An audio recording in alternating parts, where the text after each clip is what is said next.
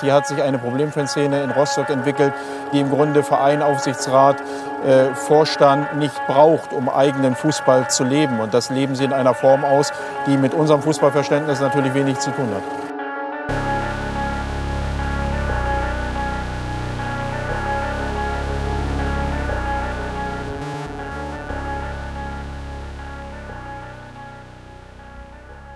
Damit herzlich willkommen zur allerersten Spezialausgabe hier bei Beyond the Ball. Und ja, ihr habt richtig gesehen, die dritte Staffel hat gerade erst begonnen. Wir haben am Mittwoch uns noch darüber unterhalten, wie problematisch es sein kann, wenn Fußballverbände sich unpolitisch geben und dann aber rechtsoffene Politik ganz aktiv reinlassen. Und ja, diese Spezialausgabe muss leider direkt da anschließen. Und das leider direkt auch noch ein paar Tage vor der Bundestagswahl, damit es wenigstens noch ein bisschen Aufmerksamkeit bekommt. In dieser Spezialausgabe soll es um zwei Themen gehen, die in den letzten Tagen wohl einige Gemüter aufgebracht hat. Zum einen soll es darum gehen, wie ostdeutsche Fußballvereine mit der Möglichkeit von 2G und Stadien wieder voll öffnen können, umgegangen sind. Und wir müssen zweitens über ein noch grundlegenderes Thema reden, und zwar wie Politik in Fußballstadien irgendwie zusammenhängen und welche Aufgabe Vereine da eigentlich hätten, weil auch dort haben wir eine spannende Entwicklung in den letzten paar Stunden und Tagen erlebt, und zwar rund um die Initiative Deutsche Wohnen und Co. enteignen und der konfrontative Zugang von Union Berlin, weil Deutsche Wohnen Co. enteignen rund ums Stadion und rund um das Bundesligaspiel morgen von Union gegen Bielefeld Werbung machen wollte. Darüber müssen wir heute sprechen. Wir müssen darüber sprechen, welche Rolle Vereine überhaupt in der Politik einnehmen. Und wir arbeiten uns an den konkreten Beispielen einmal ab, warum die Reaktionen, die wir momentan im Fußball Osten erleben, nicht so wirklich gut sind.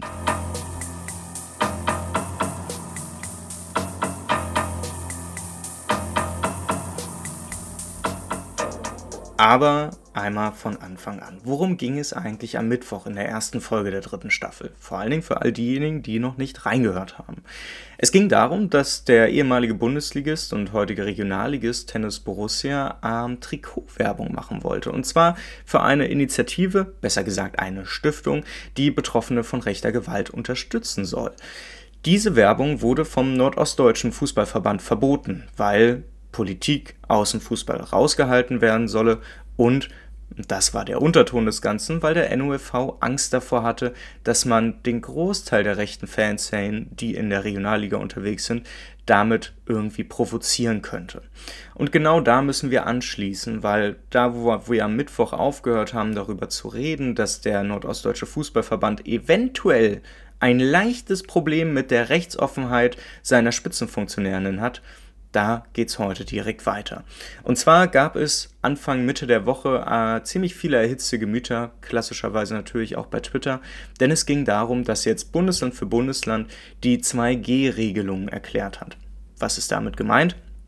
Wir alle kennen wahrscheinlich mittlerweile 3G, das geimpft, genesen oder getestet, wodurch man dann in Innengastronomie rein kann, wodurch man auch wieder in Fußballstadien rein durfte, aber die Fußballstadien eben nicht auf den Mindestabstand verzichten konnten. 2G erlaubt es nun in mehreren Bundesländern, unter anderem auch Berlin, dass man wieder volle Stadien haben kann. Das heißt, Ihr kommt nur noch rein, wenn ihr geimpft seid oder wenn ihr einen genesenen Nachweis habt und dafür darf auch wieder komplett aufgemacht werden. In Hamburg sollte das mittlerweile beschlossen sein, in Berlin ist es schon beschlossen, in Sachsen, Sachsen-Anhalt reden wir mittlerweile auch darüber, dass es wieder möglich ist und dadurch haben die Fußballvereine die Möglichkeit, ihre Stadien wieder aufzumachen, solange sie eben 2G umsetzen können. Und genau da müssen wir in der Regionalliga Nordost wieder ansetzen, denn der Verein Lok Leipzig hat sich aktiv dafür entschieden, das nicht umzusetzen und hat dabei Verschwörungsnarrative nicht nur bedient, sondern aufgegriffen. Wir gucken uns einmal die Social-Media-Mitteilung von Lok Leipzig an. Da heißt es, Zitat, Lok Leipzig wendet die 2G-Regel nicht an. Fußball hat aus unserer Sicht die Aufgabe, Menschen zu verbinden. Dieser wunderbare Sport ist für alle da, egal welche Nationalität, Hautfarbe, Religion oder welchen Impfstatus jemand hat. Hashtag wisst ihr Bescheid, Zitat Ende. Tja, was soll man dazu noch sagen? Lok Leipzig hat jetzt wieder einmal bewiesen, dass der Nordostdeutsche Fußballverband offensichtlich ein Problem mit seiner Rechtsoffenheit hat und nicht nur mit seiner Rechtsoffenheit, sondern auch mit den von den Vereinen, die dann Teil davon sind. Lok Leipzig versucht hier ganz aktiv darauf einzuwirken, dass Menschen, die Lok Leipzig toll finden, aber ehrlicherweise wahrscheinlich nicht so viel Ahnung haben, wie es momentan läuft oder sich mit diesen ganzen Verschwörungstheorien nicht auseinandersetzen wollen, dass die erstmal gar nicht wissen, was jetzt noch okay ist und was nicht. Wir haben jetzt vor wenigen Tagen den Fall gehabt, dass ein erster Verschwörungstheoretiker einen Menschen umgebracht hat, dass also faschistische und faschistoide Ideologien konkret dazu geführt haben, dass unschuldige Menschen ihr Leben lassen mussten, dafür, dass sie darauf hingewiesen haben, dass Maske getragen werden muss, dass wir also Solidarität untereinander üben und uns immer noch schützen. Und dem Fußballverein Lok Leipzig fällt nichts Besseres ein, als die Schwachsinnsnarrative, und bei aller Liebe, es tut mir leid, den Begriff so benutzen zu müssen, aber es ist so der Fall, die Schwachsinnsnarrative aufzugreifen von wir erleben hier ähm, ein, eine DDR 2.0, die Grundrechte von uns werden alle komplett eingeschränkt, es ist alles vollkommen unsinnig, wir erleben hier Diskriminierung aufgrund des Impfstatus oder im ganz schlimmen Fall die Shoah-Relativierung, wenn darauf hingewiesen wird, dass es hier wie eine Art Judenverfolgung abgeht, wenn es um Corona geht. All das, und da muss man natürlich nicht viel sagen, ist natürlich völliger Quatsch. Aber ich habe auch keine Lust, hier wieder die komplette Debatte über Corona, über Pandemie, über staatliche Regelungen und staatliches Verhalten während einer Pandemie zu reden. Das würde auch hier wieder den ganzen, sagen wir, den, den fußballerischen Fokus, den es dann noch haben soll, sprengen. Es reicht ja vollkommen aus zu sagen, dass Lok Leipzig hier Narrative und Erzählungen von Leuten übernimmt, mit denen man sich eigentlich nicht gemein machen möchte. Wir reden hier über Parteien wie die AfD, wir reden aber auch über die Querdenkenbewegung, die ganz offensichtlich ein so großes Problem hat, dass sie einen ganz eigenen Extremismus aufzeigt und beweist, wie grandios sich eine Bewegung innerhalb von anderthalb Jahren so sehr, so sehr extremisieren kann, dass wir schon darüber reden müssen, dass hier Leute umgebracht worden sind. Der Verein Lok Leipzig scheint sich, ob absichtlich oder unabsichtlich, genau auf die Seite von solchen Menschen zu stellen, wenn sie sagen, dass wir unabhängig vom Impfstatus aufmachen wollen oder dann eben unabhängig davon irgendwie das Stadion dann voll lassen oder nicht.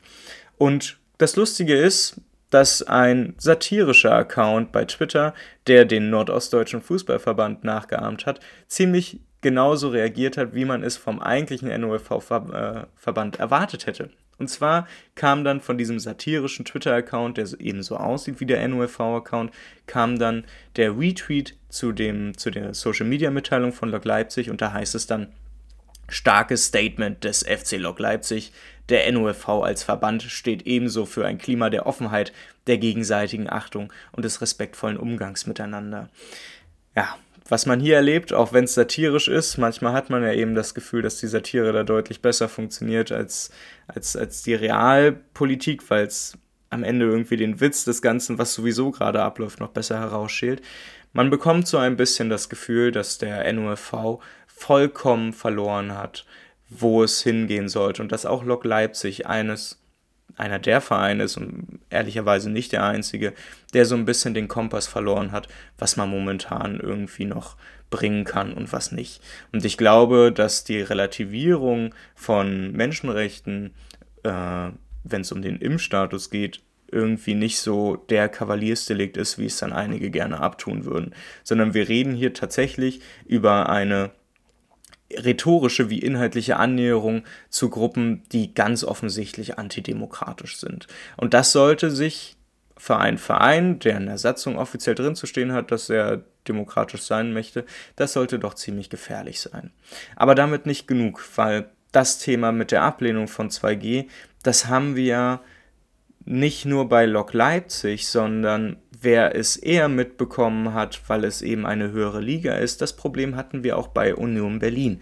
Weil auch Union Berlin hat die Öffnung unter 2G abgelehnt und setzt damit die etwas unangenehme, weil rechtsoffene Kommunikation fort. Wir alle wissen ja, dass Union Berlin in den letzten anderthalb Jahren, wo die Pandemie eben zuschlägt und quasi das Leben von uns bestimmt, immer wieder mit Äußerungen aufgefallen sind, die, sagen wir mal, man könnte sie als unabsichtlich rechtsoffen bezeichnen, man könnte sie als einfach auf die Wirtschaftlichkeit des Vereins bezogen betrachten.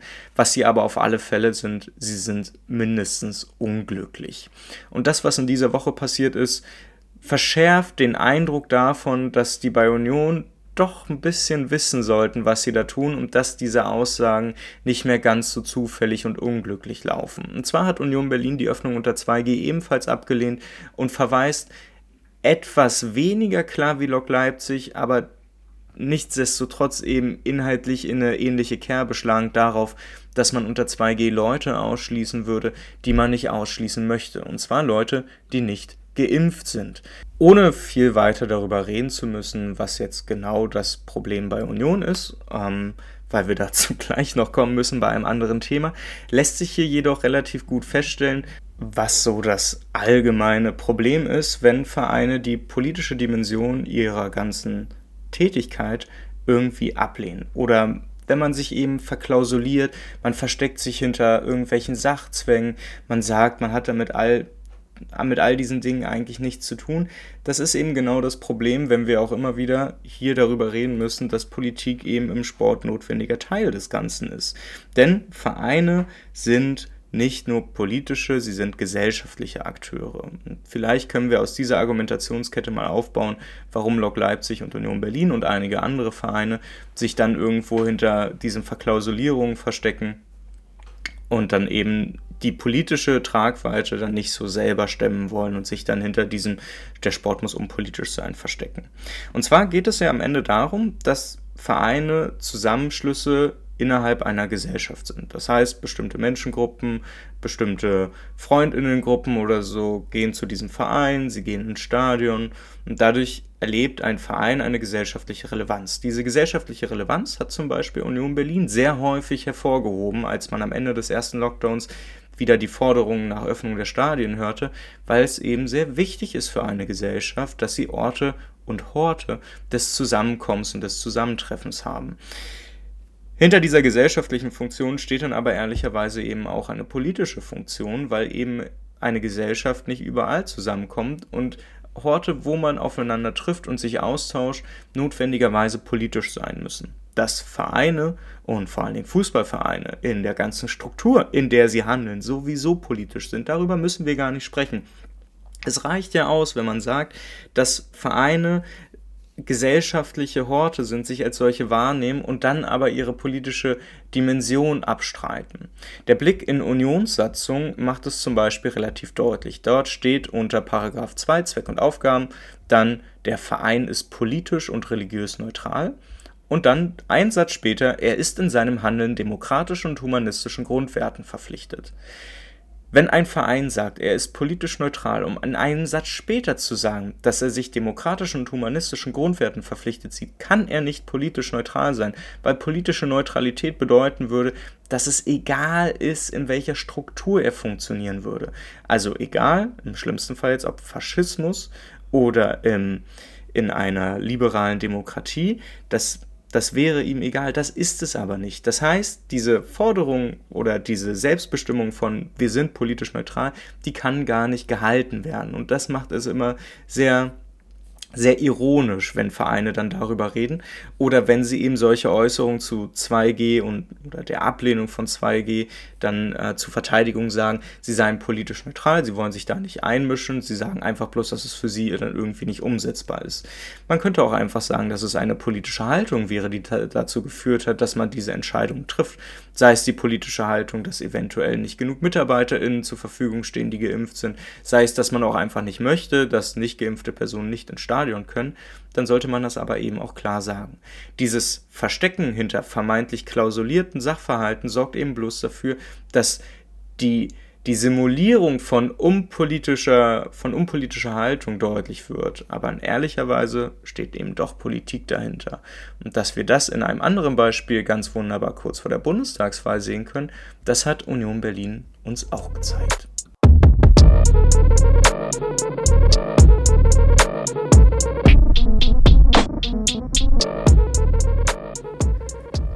Es soll darum gehen, dass die Volksinitiative Deutsche Wohnen und Co. enteignen einen Tag vor nicht nur der Bundestagswahl, nicht nur vor der Abgeordnetenhauswahl in Berlin, sondern auch vor dem Volksentscheid, der in Berlin ansteht, der eben genau um diese Volksinitiative geht, noch einmal aufklären und werben wollte. Und zwar in Treptow-Köpenick, dem Heimatbezirk von Union Berlin, wo eben auch das morgige Bundesligaspiel stattfindet zwischen Union Berlin und Arminia Bielefeld.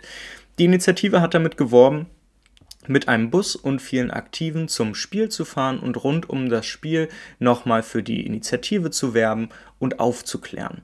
Was dahinter steckt, ist tatsächlich gar nicht so eindeutig sichtbar von außen. Und zwar geht es darum, dass viele der Aktiven der Volksinitiative berichten, dass Treptow-Köpenick der Bezirk ist, wo die wenigsten Leute überhaupt ein Verständnis davon haben, was die Volksinitiative eigentlich will.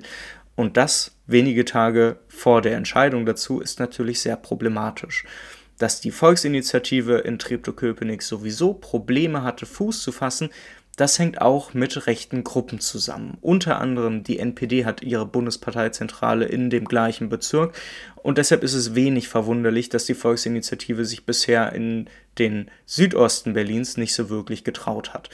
Das sollte sich jetzt nochmal zum Ende hin ändern. Man wollte nochmal die Möglichkeit nutzen, mit den Menschen vor Ort ins Gespräch zu kommen, für die Volksinitiative zu werben, für Verständnis zu werben.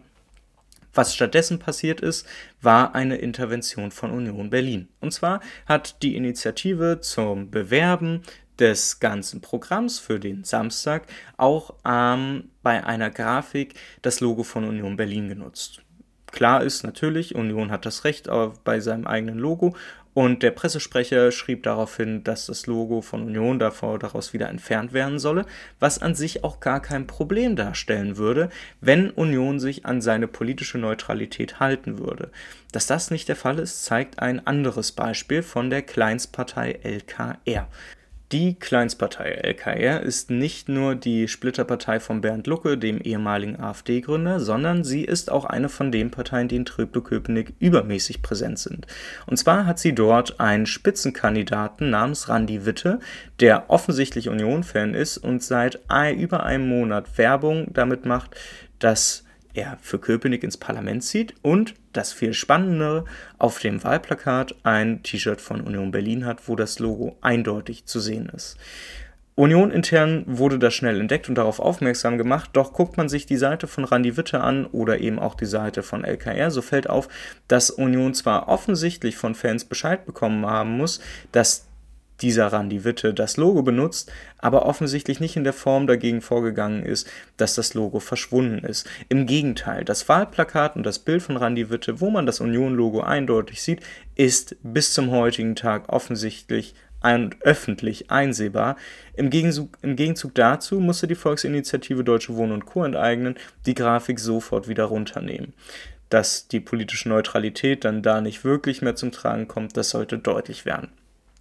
Ein anderes problematisches Vorkommnis, was genau in die gleiche Kerbe schlägt, weil es genau den gleichen Vorfall betrifft, ist die Kommunikation von Union. Und zwar hat der Pressesprecher Christian Arbeit der Volksinitiative im Zuge dieser Grafikprobleme auch geschrieben, und da wird es dann sehr spannend, dass man als Union Berlin der Volksinitiative nicht empfiehlt, nach Köpenick zu kommen. Union warnt davor, weil man Angst hat, wie die Fans reagieren und sagt auch, dass auch wenn man natürlich niemandem verbieten könne zu kommen, dass man Angst davor habe, wie die Fans reagieren. Was die Unioner Pressearbeiter versucht, wirkt auf den ersten Blick gar nicht so unsympathisch. Klar, man versucht irgendwie der Volksinitiative entgegenzukommen, aber eben auch nur rhetorisch. Inhaltlich ist es relativ klar, man möchte sie nicht auf dem Stadion sehen am Samstag, man möchte sie auch nicht in der Nähe des Stadions sehen, man kann ihnen zwar nicht verbieten, auf den Straßen zu sein, weil das öffentliches, aber ansonsten empfiehlt man der Volksinitiative sehr eindringlich, nicht beim Spiel zu sein. Man begründet das damit, dass die Fans sich möglicherweise provoziert fühlen könnten von der Politik, die rund um das Stadion dann stattfindet.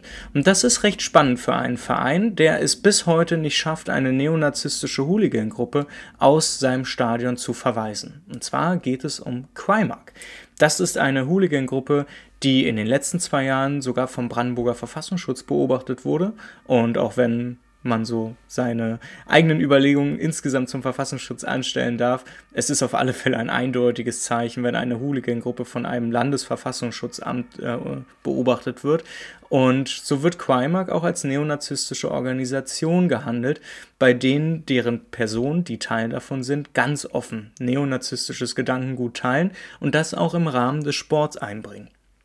Wer sich zum Beispiel daran erinnert, an die Auseinandersetzung zwischen Babelsberg und Energie Cottbus, wo Energie Cottbus-Fans mit antisemitischen Sprüchen Aufmerksamkeit bekommen haben, ähm, da waren auch die Personen von Quaimark mit beteiligt. Das heißt, diese Hooligan-Gruppe ist nicht ganz so ungefährlich, wie man das auf den ersten Blick meinen könnte. Und auch wenn da die Union Berlin-Führung versucht hat, darauf hinzuwirken, dass Quaimark aufgelöst wird, formal sind die Personen in im Unioner Fanumfeld immer noch aktiv. Und es hängen bis heute an Spieltagen auswärts wie heim ab und zu Quaimark-Banner.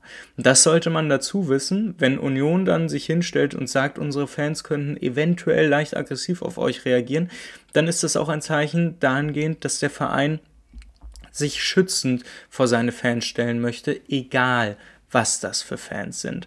Und dass man diese Wagenburg-Mentalität schon wieder durchzieht, wenn es doch eigentlich nur darum geht, dass eine Volksinitiative einen Tag bevor der Volksentscheid stattfindet, in einem Bezirk, wo es statistisch gesehen wenig Leute gibt, die sich über die Volksinitiative schon ihre Gedanken gemacht haben und sich ausreichend informiert haben, eben das nochmal anbieten möchte. Dass man hier ein, eine Polarität versucht hochzuziehen und dass Union hier versucht, die Volksinitiative von Anfang an aus dem Bezirk rauszudrängen, ist ein eindeutiges Zeichen, auch wenn es vielleicht sogar gar nicht so beabsichtigt war. Es kommt aber eben trotzdem so rüber und es schafft halt die Möglichkeit, dass die Volksinitiative gar nicht erst ankommt. Und das ist ehrlicherweise ein ziemliches Problem.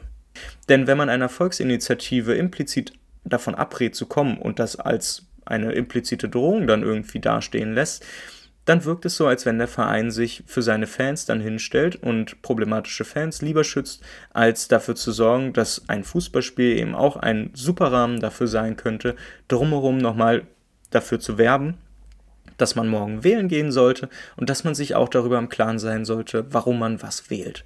All das passiert nicht. Stattdessen versucht man sich recht komisch mit der Initiative Deutsche Wohnen und Co. enteignen auseinanderzusetzen, was eventuell auch damit zu tun haben könnte, dass der Trikotsponsor des Vereins Aroundtown ist, ein Immobilienunternehmen. Tja, das soll es aber dann jetzt auch schon wieder gewesen sein ich freue mich, wenn wir uns am nächsten Mittwoch wieder zu einer ganz normalen Episode dann wieder hören. Ich bin gespannt, was ihr zu dieser Spezialepisode sagt und was ihr davon haltet. Für Auseinandersetzungen erreicht ihr mich natürlich immer gerne. Wer Twitter hat, kann dem Podcast bei Twitter folgen unter modernersport. Wer kein Twitter hat, aber trotzdem in die Diskussion sich mit einschalten möchte, der erreicht auch mich, den Host, unter der Mailadresse mail at raphael-molter.de. Ich freue mich und bin gespannt, was ihr dazu sagt. Die Themen sind ja perfekter Anschluss an die erste Folge dieser dritten Staffel gewesen und ich glaube, dass die beiden Themen auch noch sehr wichtig waren, sie nochmal in diesem Kontext aufzugreifen. Das soll jetzt aber am nächsten Mittwoch nicht gehen. Da unterhalten wir uns wieder über andere Aspekte des modernen Sports. Ich freue mich darauf. Ich freue mich, wenn ihr dann wieder einschaltet. Bis dahin, bleibt gesund. Wir hören uns nächsten Mittwoch wieder. Tschö.